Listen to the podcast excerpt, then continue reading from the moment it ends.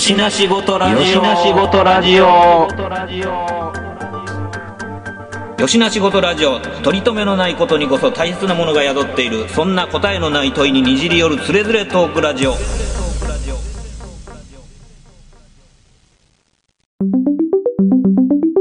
よしな仕事ラジオやってよしな仕事ラジオ？知らん。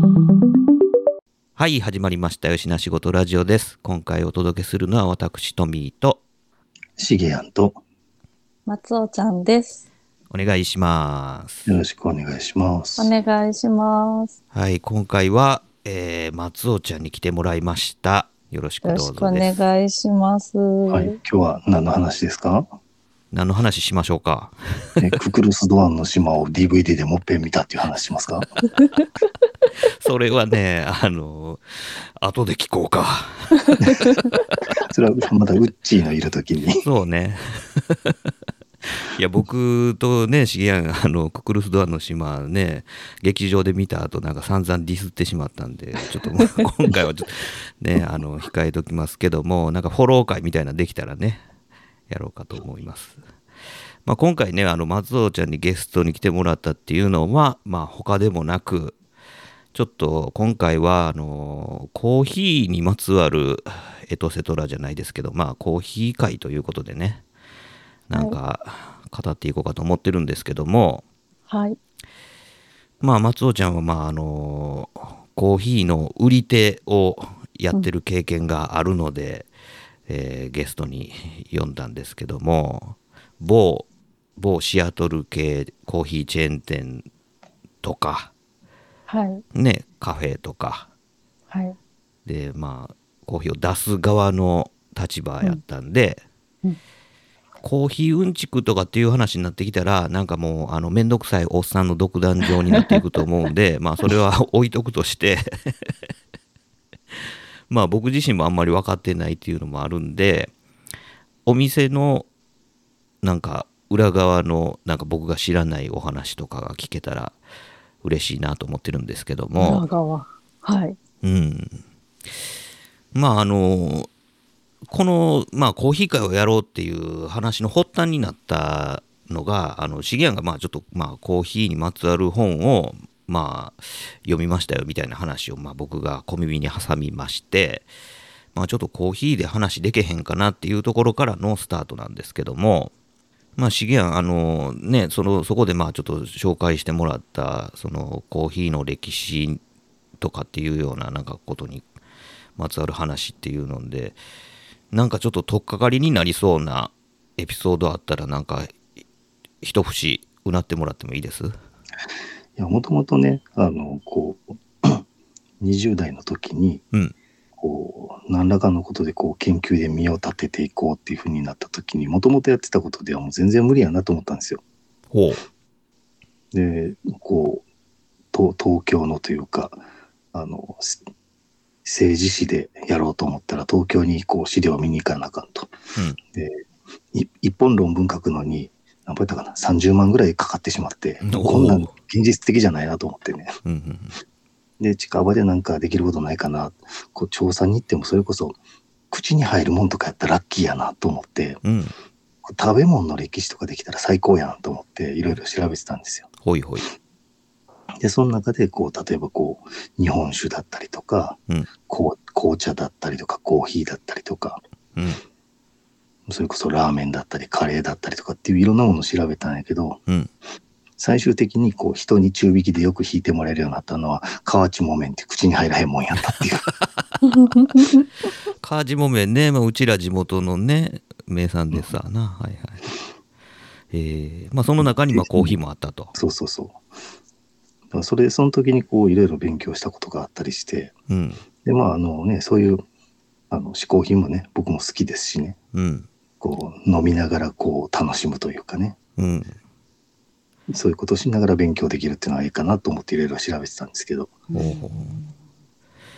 いやなんかねあのあんあんまりやったっていう本はねなんかその確かコーヒーがまあ世界を流通するようになってそれがなんかこう文化的にこうどういうふうにこう波及していったかみたいなことを書いてる本やったとは思うんですよ。それで僕も興味持ったんですけども、なんか蓋開けてみたらなんかそれほどやったわみたいなことやったみたいなんですけど。うんそう割割とね、書いてる内容が恣意的だったんで、あんまりやなと思ってね。ああ、なるほどね。ううんん。でまあ、それ以外に読んだ本なんかは結構良かったりしてて、うん。まあ、例えばなんかあの、それこそ、今日旗とこの話があるっていうので思い出して、うん。あの、松尾ちゃんのところなんかは、あの、コーヒー出すとかっていうんだったら、フレンチプレスとかで使ったことあります？フレンチプレス、そうですね。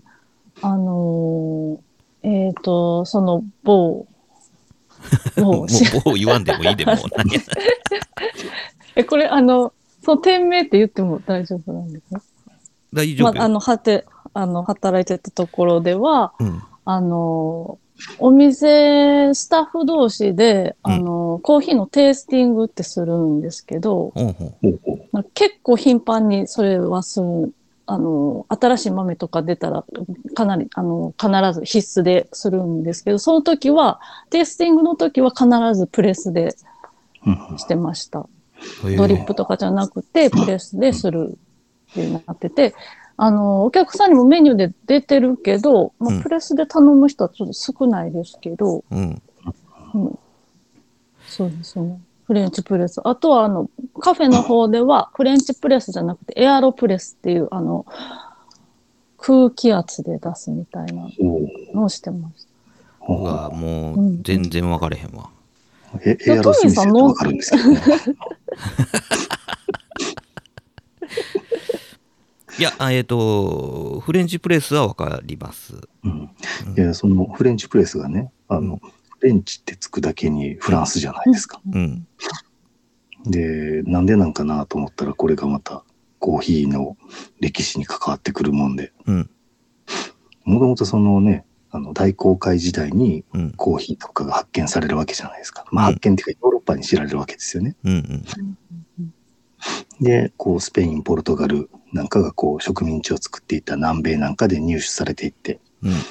で、こう植民地戦争の中で、あの、スペイン、ポルトガルの後、えースペイン、ポルトガル、オランダの後に、あの、イギリスとフランスがこう拮抗してくるわけじゃないですか。うん。うん。で、当初イギリスは、こう、あの、コーヒーの輸入を積極的にやってたんだけど、うん。コーヒーの産地をおおむねフランスに取られちゃうんですよね。ああ、植民地として。うんそう。うん。で、あの、仕方なくアジア方面に植民地の触手を伸ばして、インドとかを手に入れて、うん。インド、中国で紅茶ってなるんですよね。はいはいはい。うんだからその手前コーヒーが流行ってた時期には、こうイギリスの街の中にはコーヒーハウスっていうのがあって、うん。あの、コーヒーハウスで、まあパブみたいなもんですね。人がたくさん集まって、うん。情報交換して、当時のその船便でのあの輸出入うん。で登記するっていう、ああ。だから現在の株式市況みたいなもんですね。うん。うん。うんそういうものがコーヒーハウスっていう、まあ言ったら喫茶店でやられてたんですよ。で、パブよりもアルコールがないし、あの、うん。健全やし、その、商売にもなるっていうんで、男の社交場っていう感じになってたんですけど、うん。うん。で植民地がこうね、あの、コーヒーの産地から離れていくことによって、だんだんイギリスは、あの、紅茶の国になっていくと。うはいはい。んで、一方で、あの、フランスがその、コーヒーの産地を抑えてるから、フランスがコーヒーの国になっていくっていうね。うーん。っていうことで、フレンチプレスなんですよね。ね。なるほど。とは言いながら、現在のあのデザインはなんかイタリア人が作ったらしいんですけど。そうなんや。そうそうそう。でも、あの、原型はフランスでもともとそのコーヒーが入ってきた時にあったみたいで、うん。それでう、んあの、フレンチっていう名前が残ってるっていうことらしいですわ。うんそうなんや。いや、ほんでさっきさ、その、なんていうか、こう、利き豆をするときは、そのフレンチプレスを使うって松尾ちゃん言ってたやん。うんうんはい。それ、それは、なんか、その、ドリップじゃなくてフレンチプレスでする意味っていうのはなんかあんの？より一層何かがわかるの？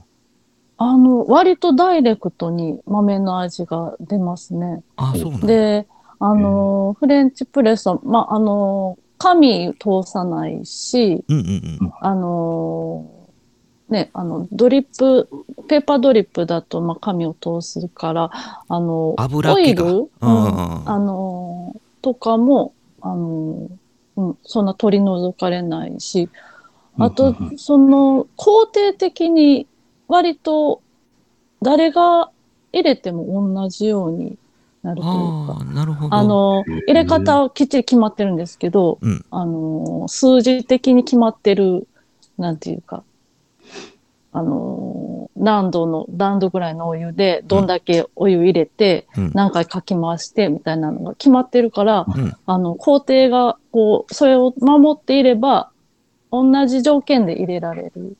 なるほど。うん、ペーパードリップはかなりこう人によって味の出方違うし、あうん。の人によってというか入れ方によってね、差ができるんで、うん。うんそういう意味ではこう割とあの、純粋にその豆の差をそうですね。感じるにはっていうことうんね。うんうん特徴がはっきりわかりやすい。へえ。そういうことがあるのか。なんか、全然分かってなかったよ。その、なんか、いや、もちろん、その、それで、あのー味に差が出ることは、まあ、想像ではできるんやけど、うんどんな風に、こう、味が違うんかって、別に飲み比べてみたわけないわけじゃないから、うん。まあでも、ペーパードリップやったらね、こう、ちょっとこう、最初にお湯を垂らして、蒸らす時間とか、注ぎ方とか、うんうん。そういうので、やっぱりこう、人によって変わってきますしね。うんうん全然違います。うん。うんそうなんや。なんか、え、それで、その、なんていうか、うまい下手っていうのは、あるわけ？やっぱり。うん、やっぱり、そう、あのーまあ、トミさんもいつも来ていただいてたの、カフェでは、うん。あの、最初出すまでにうん。練習して、うん。オーナーから、あの、OK をもらうまで出せない、ああ、なるほど。修行が。ペーター、うん、ペーパードリップ入れるの。うん。だからやっぱり、うん、ある程度しっかりコーヒーの味ちゃんとで出せるように、うん。あの、入れれたらやっと出せるっていうことでした、一応。うん。だから、あの、器具にもよるけど、そのドリッパーの種類にもよるけど、あそこで使ってたのは塩水、塩。水のタイプっていうので、はいはいはい。それ結構、あの、うまく入れるの難しくって、コツがいるんで、うんうん。うん、なんか、苦いだけとか、こう、薄くなるとか、やっぱりありますね。なるほど入れね。方で。僕はもう全然そんんなん分からずに、ああ、うまいうまいっつって飲んでただけやけど、一応ちゃんとみんな練習してた。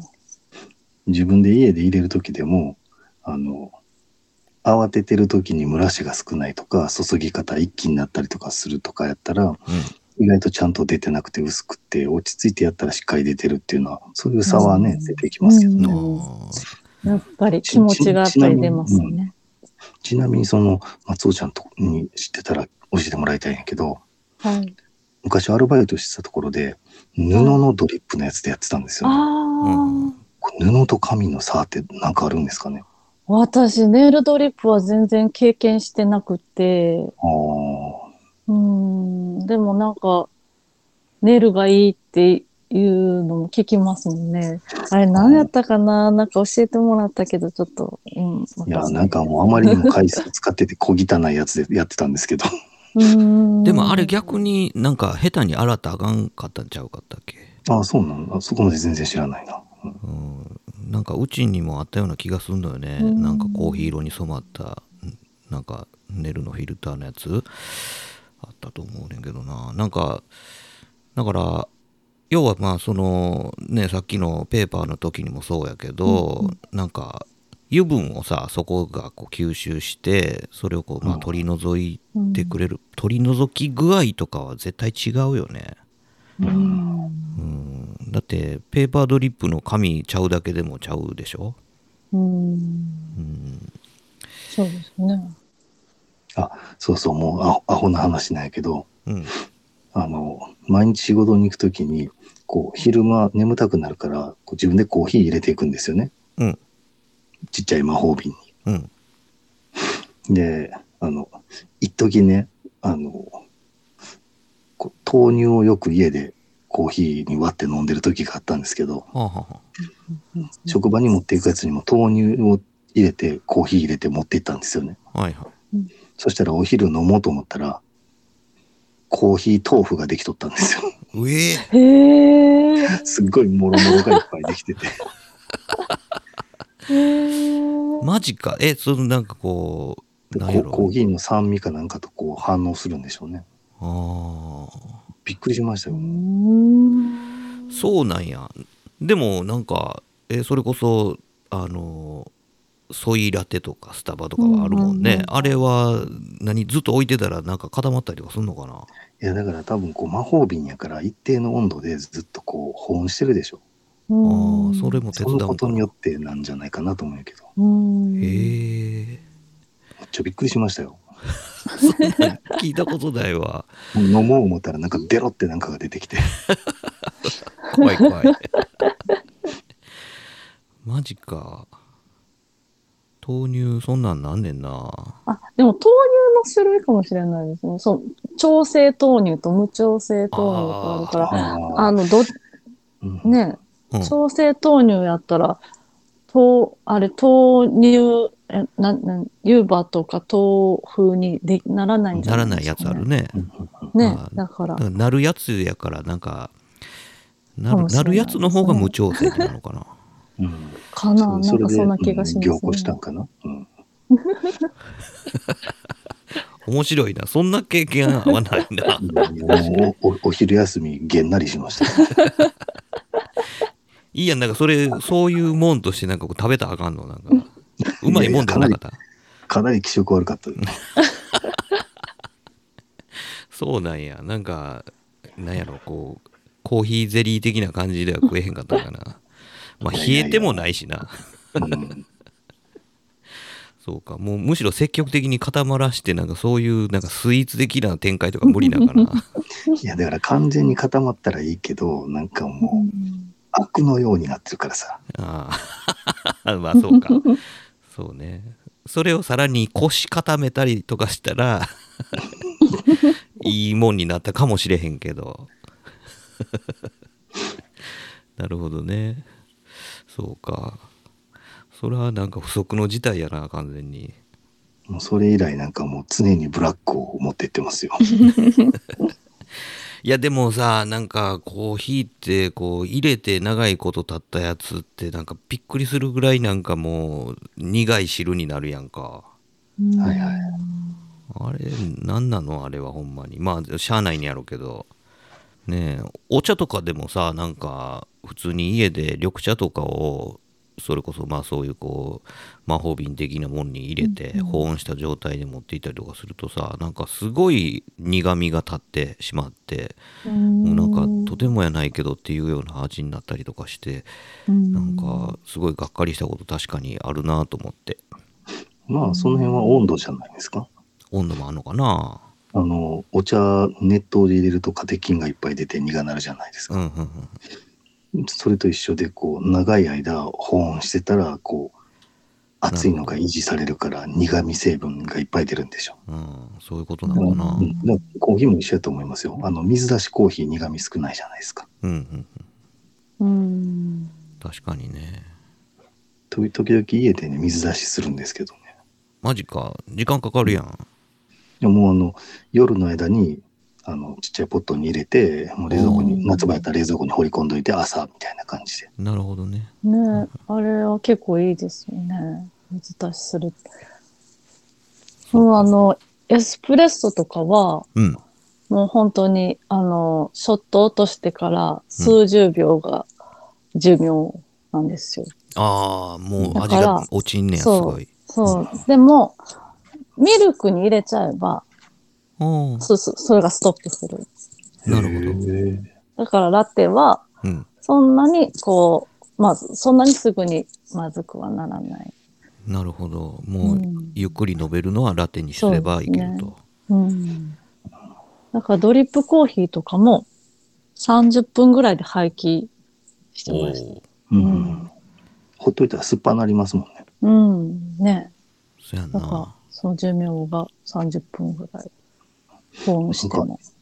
えエエスプレッソメーカーっていうか、まあ、あの、ちっちゃいポットみたいなやつ持ってますけど、うんうんうんめんどくさいからめったと使わないですね。あれもまたさ粉をどんだけこうぐいぐい詰めんのんかとかふんわり詰めんのんかとかさ、いろいろあるんでしょ？あれですか？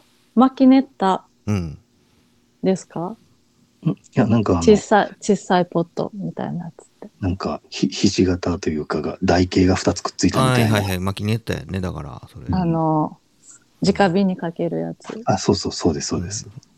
そう、私、最近それ買ってめっちゃハマってて。おううまいことできる？そう、それね。うん、あの、めっちゃ安定して美味しくできます。うわすげえなそうですか。なんかとりあえず手入れがめんどくさいなと思って。おーいや、でもこれ、もうザって洗うだけ、う って、なんかね、洗剤使ったらあかんとかあれですけど。そうやねうん、うん。ざっと洗う。だから多分、エスプレッソメーカーに比べたら多分めっちゃ手入れ楽なんかなと思って。そう、そうなんですかね。いや、うん普段はもうね、コーヒーメーカーでコーヒー入れて、かあの紙のフィルター捨てるだけやから。ああ、そうか。そうド、ドリップ、まあ、ペーパードリップに比べたらちょっとめんどくさいけど、でももうなんかすごい、あの、ラテが入れれるのがすごい嬉しくて、おめっちゃハマっでてで。そうそう。で、あの、せっかくやからっていうんで、あの、なんていうんですか、ミルクを泡立てるやつも買ったんですよ。ミルクフォーマーはいはいはいはいで、手動やからしんどいんですよ。ああのーガッシュガッシュするやつ？そうそうそうそはいはいはいはい。う。もうそその手のもん一体いつ使うんやっていうのをいくつも買ってるんですよね。そうか。一回ちょっとあれやな、松尾ちゃんにちょっとレクチャーしてもらわなあかんな、マキネッタ使いの。マキネッタはね、なんか私多分コツだと思うんですけど、うん、縁までめっちゃ綺麗にうん。豆を入れた方が多分綺麗に美味しくできると思うんですよね。すり切り、あのーギリギリまでっていうそう。すり切り。あのーそれをあのカフェであのね、エスプレッソ入れてたから、うん。その時にこういろいろ教えてもらったんですけど、うん。あの、こう、なんていうの？お、お湯がこう通る時に、うん。隙間があるとそっからすごいいっぱい。いいっぱい通っちゃうから、うんそそれをいかに均一にならすかっていうのが、うんうん。すごいポイントっていうふうに教えてもらったから、なるほど、なるほど。それをすごい気をつけてます。そっか。うん。なるほどね。うちはなんかあの、もらいもんやけど、そのデロンギのエスプレッソマシーンみたいなやつ。ええでいいですね。そのなんか粉をこうトントンして入れるのがもう絶対要せえへんと思ったからなんかなんちゅうのあのフィルターの紙みたいなんでこうパウチしてあるカートリッジみたいなやつ買ってそれでやってるけど。うん。うん。それは楽やね。うん。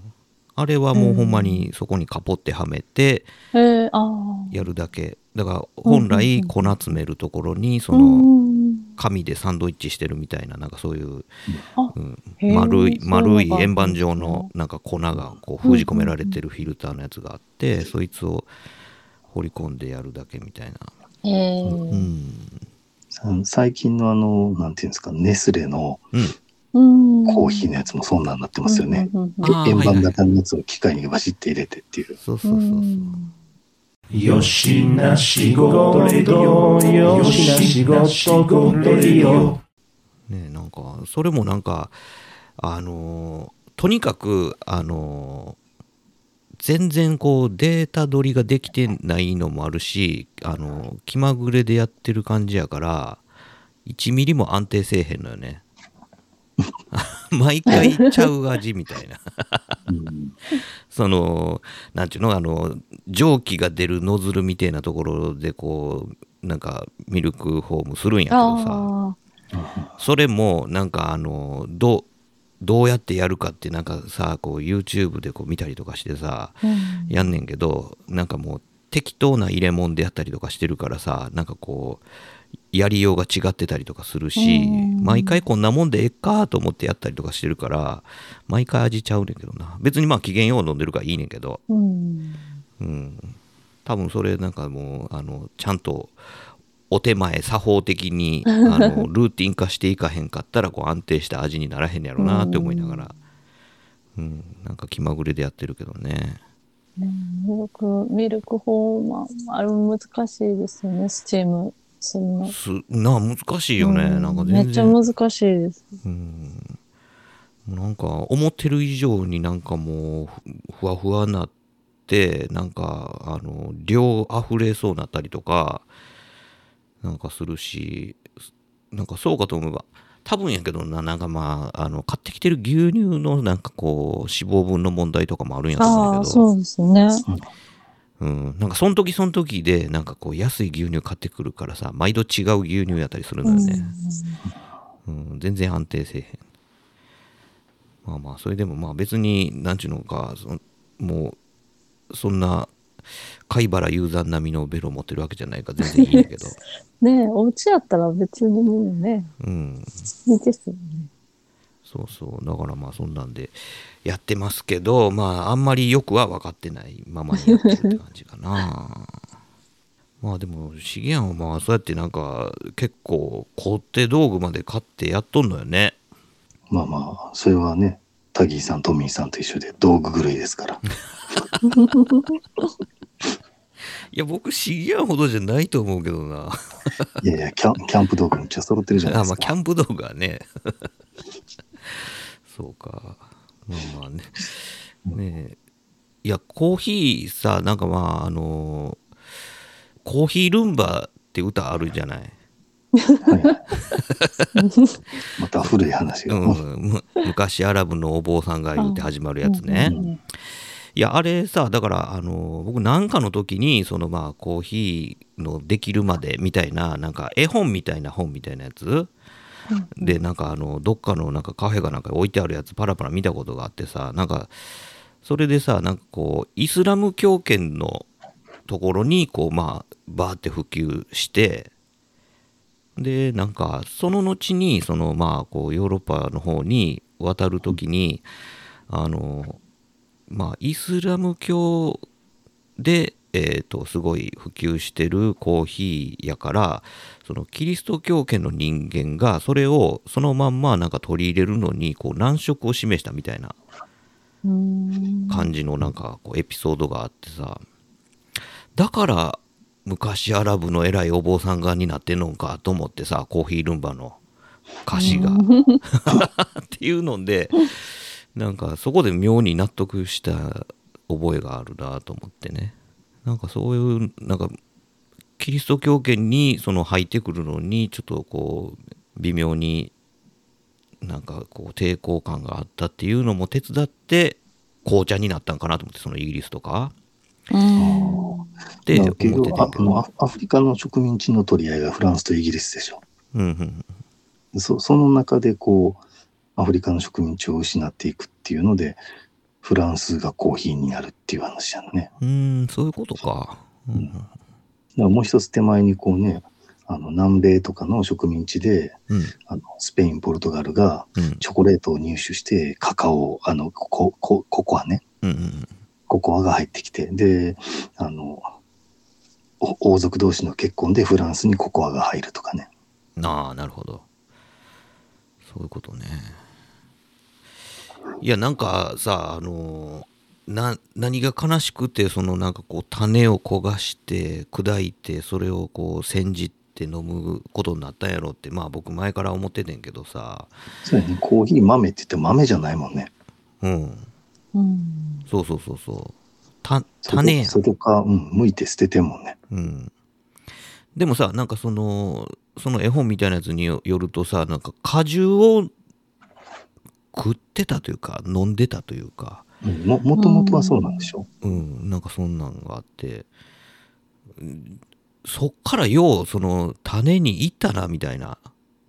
言うたらなんちゅうのこう梅の実取ってきて梅の種焦がして砕いて みたいなノリやんか。いや実食えやみたいな。いやそそれを言うなら金柑とかも一緒じゃないですか。まあそうやな。うん、みたいな感じやからさなんか身がすごいないがしろになってんのなんなんやろなと思って最初はよく分かれへんかってんけどでもまあなんか大元を言えばなんか実を食食ってたというかうん。実にもほんならちゃんとなんていうかそのカフェイン的なちょっとこう元気になるう元みたいなものが入ってるからなんかまあ需要というかまあ薬、薬的な意味合いでなんか着付けとして、えーそれをなんか食ったりとかしてたよみたいなのを見てやっとこうまあ納得したんやけどさそれにしたってなんで豆焦がして砕いて煎じるんやろうと思ってそこに行く道筋がよう分からへんわってずっと思ってたよね。でもそれ、そういう意味では、日本茶も似てるじゃないですか。まあまあまあまあ。葉っぱから直に行くんじゃなくて、いっぺん蒸して、蒸して揉んでうん、乾燥させて、みたいな。うんうんあれは何なんやろうね。その葉っぱ葉っぱを煎じるというかでもあれ葉っぱ噛んでたら元気なんのかな。だから、こう、一度加熱することによって、こう、あの、前回言ったような話じゃないですか。細胞壁を壊して、あ味がこう、より出るみたいな。うんうん。とか、あの、干物とかと一緒で、より旨味が凝縮されるとか、うんうんうん、っていうところがあるんでしょそうやねうまみは絶対上がるもんねそうすれば。うん。いやなんかだからこれなんか前もなんかで言ったかもしれへんけどそのえっ、とお茶摘みバイトをした経験のある子の話でう。あのお茶摘みバイトはなんかその時期になったらもうなんかそこに泊まり込みで、えー何日間かこう茶摘みをするバイトらしいねんけどあの茶摘みバイトは全然疲れへんとかっつってえー、どういうことえ。なんかあのすげえハイになるのか何なのか知らへんけどうんそのお茶のパワーがうん作用しするのかなんか知らへんけどなんか疲れ知らずでそれどういうことなの？はは葉っぱのアロマでってことなんやろうか？だからそれ積んでる尻からそうこうそういうこうフィトンチッドじゃないけどさなんかそういうこう茶のエキスがそこらに充満してる中にまあいるわけやんかうん。なんかそれなんかこう何かこう活性するんじゃないのかなと思ってさ。なんかこうちちぎるわけやから匂いも充満するんでしょ。するよね。うんううん。んそうそう。でなんかその茶摘みバイト全然疲れへんねん変な話やけどみたいなことを聞いたことあってマジかよってどこまでほんまか知らんけどマジかよって思ったことがあって。だからなんか加工する前からでもなんなんかそういう不思議な力をなんかこうそのふ周りに発揮してたんやろうなと思ってそのうんコーヒーの実がなってる時ももうなんかこう熟してでもうなんか半分腐れてっていううん。時にその周りにおおるだけでもなんやったらちょっと元気になるみたいなことがあってなんやこの身に秘密があるんではないかみたいなところからこうだって多分そんなに実がうまいもんでもないでしょうよ。食べたことないけど。うん。いや、多分、うまかったら、その実の方が流通してるでしょなあ。フルーツとして流通するよねそれやったら。うまけりゃ。でもうまくないけど食ったらなんかこう元気になるみたいな。うん。嗜好品的な普及の仕方してるっていう時点でまあそういうことやんなもう言うなればあれですよ。さくらんぼ実捨てて種だけ食ってるみたいないや話じゃほまなんいですか。そうやんな。うん。だからまあさくらんぼはまあ実がうまかったから実として、うん価値が出てるけどそうやな。さしてうまくもないさくらんぼやったらなんか種の方がなんかいい感じやったっていうこともありうるもんね、うん。まあ、そういう状態なんやろうなと思ってなんか納得したんやけどまあでもなんかそういうさまあおお茶もそうやけどそのコーヒーとかも、うん、うまくうたしなむために注がれるエネルギーがやっぱすごいよね。そのコーヒーはまあいろんなマシーンで入れたりとかもするし、でそこにはままたなんかこういろいろお作法がありますやん。まあ、そもそもね、焙煎のこうね、時間がどんなもんかとかね。うん。そうそう。まあ産地とか種類とかの問題もあるしもうなんかそのまあ加工のねその焙煎もはじめとした加工もそうやし、引き方もそうやしで挙句の果てに何や紙でやったらええのかネルでやったらええのか プレスでやったらいいのんかとかもうなんか圧力かけんのんかかけへんのんか水なのかお湯なのかとかって言い出したらもうきりないやんもうなんか。ねえなんかまあ途方もないバリエーションでなんかみんな楽しんでるわけやけどさ。ねえそう考えたらなんか不思議なもんよね。なんかそそんなにのめり込んでみんな頑張ってなんかうまい方法を考えるんやなと思って、いや、なんか昔、あの、トミーさんと一緒に行ったかどうかちょっと覚えてないんですけど、うん。あの、八尾にある、あの、うんちくのうるさい バイク飾ってるコーヒー屋さんあったじゃないですか。はいはいはいはいありますね。もうあそこなんかもう入れてる間ずっとうんちく期間な飲ませてもらわれへんじゃないですか。そうね。いやーよくねテレビにも取材されてるうん。コーヒー屋ですけどへね、ー。うんまあなかなかあの癖強な店主でねあのいろいろなんかあの頼みもせんのにいろいろこう教わってご教授を受け持ってでしかこうそれをこうねありつくことができへんといえうそれはどういう、どういううんちくなんですか？入れ方とか？うんあのまあ全体かなその豆のなんていうのかなこう選び方からなんかまあ焙煎の仕方からっつってうん、なんかねあのいろんなあのコーヒー屋にあの、乱入していってはあのうちの豆使わんかいっつって なんか凄んでいくあのなんかあのすごい強引な営業をしてるっていう噂をなんか聞きましたよ。すごい。あそこのおっさんなんかもうあの人が聞いてるか聞いてへんか無視してどんどん喋るおじさんやから。そういうなんかコーヒー屋に行ってはなんかそういうなんかこう講釈を垂れてはなんか自分のところから豆を仕入れさせるようになんか してんのかなと思ってなんかちょっとニヤニヤしながらその話聞いてたんやけどいや、もうなんかすごいめんどくさかったから僕は話をバイクの方に振りましたよ。ああなるほどそれは賢明やな僕もバイク が好きやからさそのバイクの話に差し向けてなんか逃がした覚えがあるからそうかほんなら多分別々に行ってるなああ、そっか。うんじゃあ教えてもらっただけで一緒には行ってなかった。うん、かもしれん。うん。まあそういうなんか有名な店がね、うちの近所にあるんですけど。まあでもなんかそういう、なんていうのかな、ううるさい、うるさいおじさんが発生するのもやっぱコーヒーという文化よね。なぜか。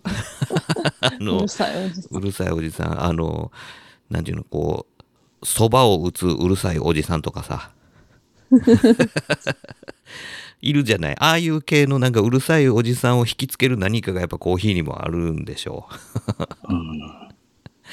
ねえ。まあでもなんか、ねえあの日本にそうやってこう、まあコーヒーが入ってきたんっていつぐらいになるのかな？それは明治時代以降でしょ。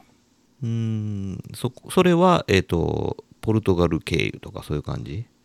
え、え明治時代やから別にあアメリカ、イギリス、フランス経由やんね。あー何スタイルが入ってきたかなと思ってそのえっ、と入れ入れ方？どうなんやろうね。うん入れ方まで見てへんね。いや、なんか、例えばこう、明治維新の頃に大久保利通が朝コーヒー飲むとかっていうような記述は出てくるけど、どうやって入れてるかまではわからんね。うーんねなんかどこの国のスタイルが入ってきたかっていうのでなんかこうその後の日本のスタンダードっていうのがこう決まっていったりとかするじゃない今日本でなんかスタンダードなコーヒーの入れ方って言ったらどれになるのかね？僕なんかあの昔あのおじいちゃんに連れてってもらったなんかあのサイフォンコーヒー入れるはいはいはい。ううん。店があってカウンターだけのコーヒー屋でなんか目の前でなんかこうサイフォンがコポコポ言うのをさ見たいがためにすごい連れて行ってもらってたっていうのがあるんやけど、うん。うん、でもサイフォンそんなにメジャーじゃないよねうんうん。あんのかな？やっぱそそれがブームやった時代とかがあんのかな？そうやねあ。あれが並んでる店も確かにあるもんね。ねえうんなんかドリップの方が多勢なような気気がするなと思って。あね、手手軽やしね。うん。今よもねうね、なんか家で、うんうんパパックになってるドリップのやつが出回ってるぐらいやから。うん、うんうんそうやね。うん。でも見てて楽しいのはサイフォンやなって思うんやけど。うん、まあ確かにね。うん いや、子供の時あれが不思議でさ、なんで上がっていくんやろうとか思ってさ、うんなんかアルコールランプみたいなやつでやってたらさ、すごい不思議で、めっちゃ見たかったのよね、あれ。こう、あの、ギャーって上がっていって、最後下がるやつね。最後下がるやつ、そうそうそうそうああれ、あれ見てたら面白いよね。面白いよね。あれ、ちゃんとカウンターで自分の目の前でやつを自分のもんとして飲むやつがあって、すごい楽しかったのよね。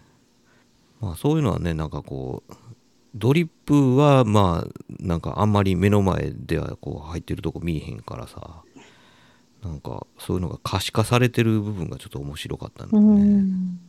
あ、ある種ショーなんやね、店の中での。うん、多分ね。うん。そうそう。だからまあ、子供やし別にな、なんかその、味がどうこうって分かれへんしな。そう、そういやね、その、ずいぶん、ずいぶん昔になるけど、あの、カラフネ屋ってなんか24時間でやってるような喫茶店あったじゃないですか。うんうんあそこでなんか水出しコーヒーが出始めた頃に、うん水出しコーヒーと一緒になんか、あの、何やったっけ、メロンソーダ的なものも一緒についてきてたんですよね。え、なんかチェイサー的に？そうそうそう。で、こう自分がこう、なんか高校の時の先輩が飲んでて、これ頼んだらこういうのがついてくんねんって言って飲んでたのを覚えてて、うん。で、大人になって、あの、よそで注文したそんなん出てこなかったんやけど、うん。こうチェイサーを飲まなあかんほど苦いものじゃないのになんであんなんついてきたんかすごい謎やってんけど、ほんまやね。どういうことなんやろ？エスプレッソとかになんかついてくるんやったら、まあお口直し的なね、面がうんあるかもしれへんけど、うん。これ何やったんやろうなって未だに不思議やね。へえ。なんか、その店独自のなんか作法なんかな？うん、かもしれんね。他の店で未だに見たことないから。うん。そうやな。あんまり見たことないっていうか、聞いたこともないわ。なんやったら。ああ、そう、うんなんかそれ、あの、初めて八尾の聞きましたもうなくなっちゃったけど、うんカラフネ屋であったんやけどね。そうなんや。なんか、松尾ちゃんはなんかそうやって、あの、出すとき、出す、はい出し手になってから知ったことってある？なんか。出し手になってから知ったこと。うん。うーんなんか、えー、そう、そういうの当てはまるかわからないですけど、うん。そのカフェで働いてた時に、まあ、そ、それまで割とまあ、深めのコーヒーが好きで、うん。で、まあ、そ、家ではそういうのばっかり飲んでたんですけど、うんそのスペシャルティーコーヒーが、まあ、ちょっと出回り始めてて、そのエアロプレスでスペシャリティコーヒー出してたんですけど、うんその時にこう営業さんが毎月、その月替わりだったんですけど、毎月この豆はどうとか言って、あの、あのーフルーティーでとかこう説明してくれるんですけど、うんまあ最初まあよくわかんない。結構いろいろあるじゃないですか。なんかベリーの香りがなんとかとか。はいはでそういうのもう全然分かってなかったけど、その毎月持ってきてもらってこう、飲みながらこう出してるうちに、うんちょっとその朝入りのコーヒーのなんかこう魅力みたいなのおうだんだんだんだんなんか分かってきて、ほいほい。うん、なんかそういうの、うん、はこうなんかそうやってお店で働くようになってからこう知ったところではあって、ちょっとそそういうことがちょっとわかんないですけど。へえ。からなんか、あのー酸味、酸味の楽しさみたいなのはあはで、あはあ。そうやって、うんあのー教えてもらった。なんか酸味な酸味のあるコーヒーって、やっぱ苦手やったし、うん。苦手っていう人が多いんですけど、そう、僕も苦手やわ。うん、ううんん。もうなんかそうやって、でもまあ、おすすめするときにも、いや、ちょっとなーって言われても、これこういうところが美味しいんですっていうのを、こう、ちょっとおすすめして、あ、じゃあまあ飲んでみようかな、みたいに言ってくれたりとか、うんうんうん。その酸味の種類っていうのがこう、レモンみたいな感じなんか、ベリーみたいな感じなんか、みたいなそういうのが、うん、あって、なんかそういう楽しさみたいな。なるほどね。うん。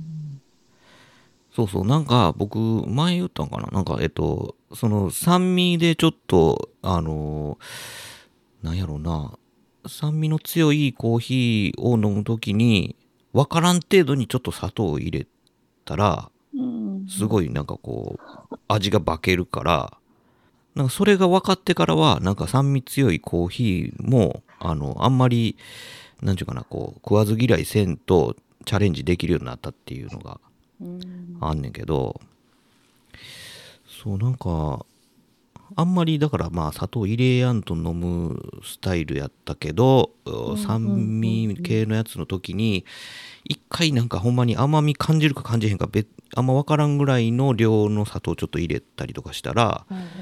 うん、急になんかそのちょっと苦手な酸味の感じがこうバーンと変わって、うん。っていうのを体感してからはなんか割とそこへのこう苦手意識が少なくなったかなみたいなのはあるかな。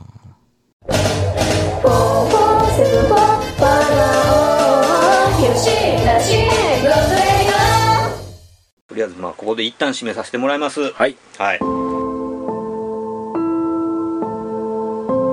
吉な仕事ラジオではお便りを募集しております。メールアドレスは4474510アットマーク Gmail.com 数字で4474510アットマーク Gmail.com まで。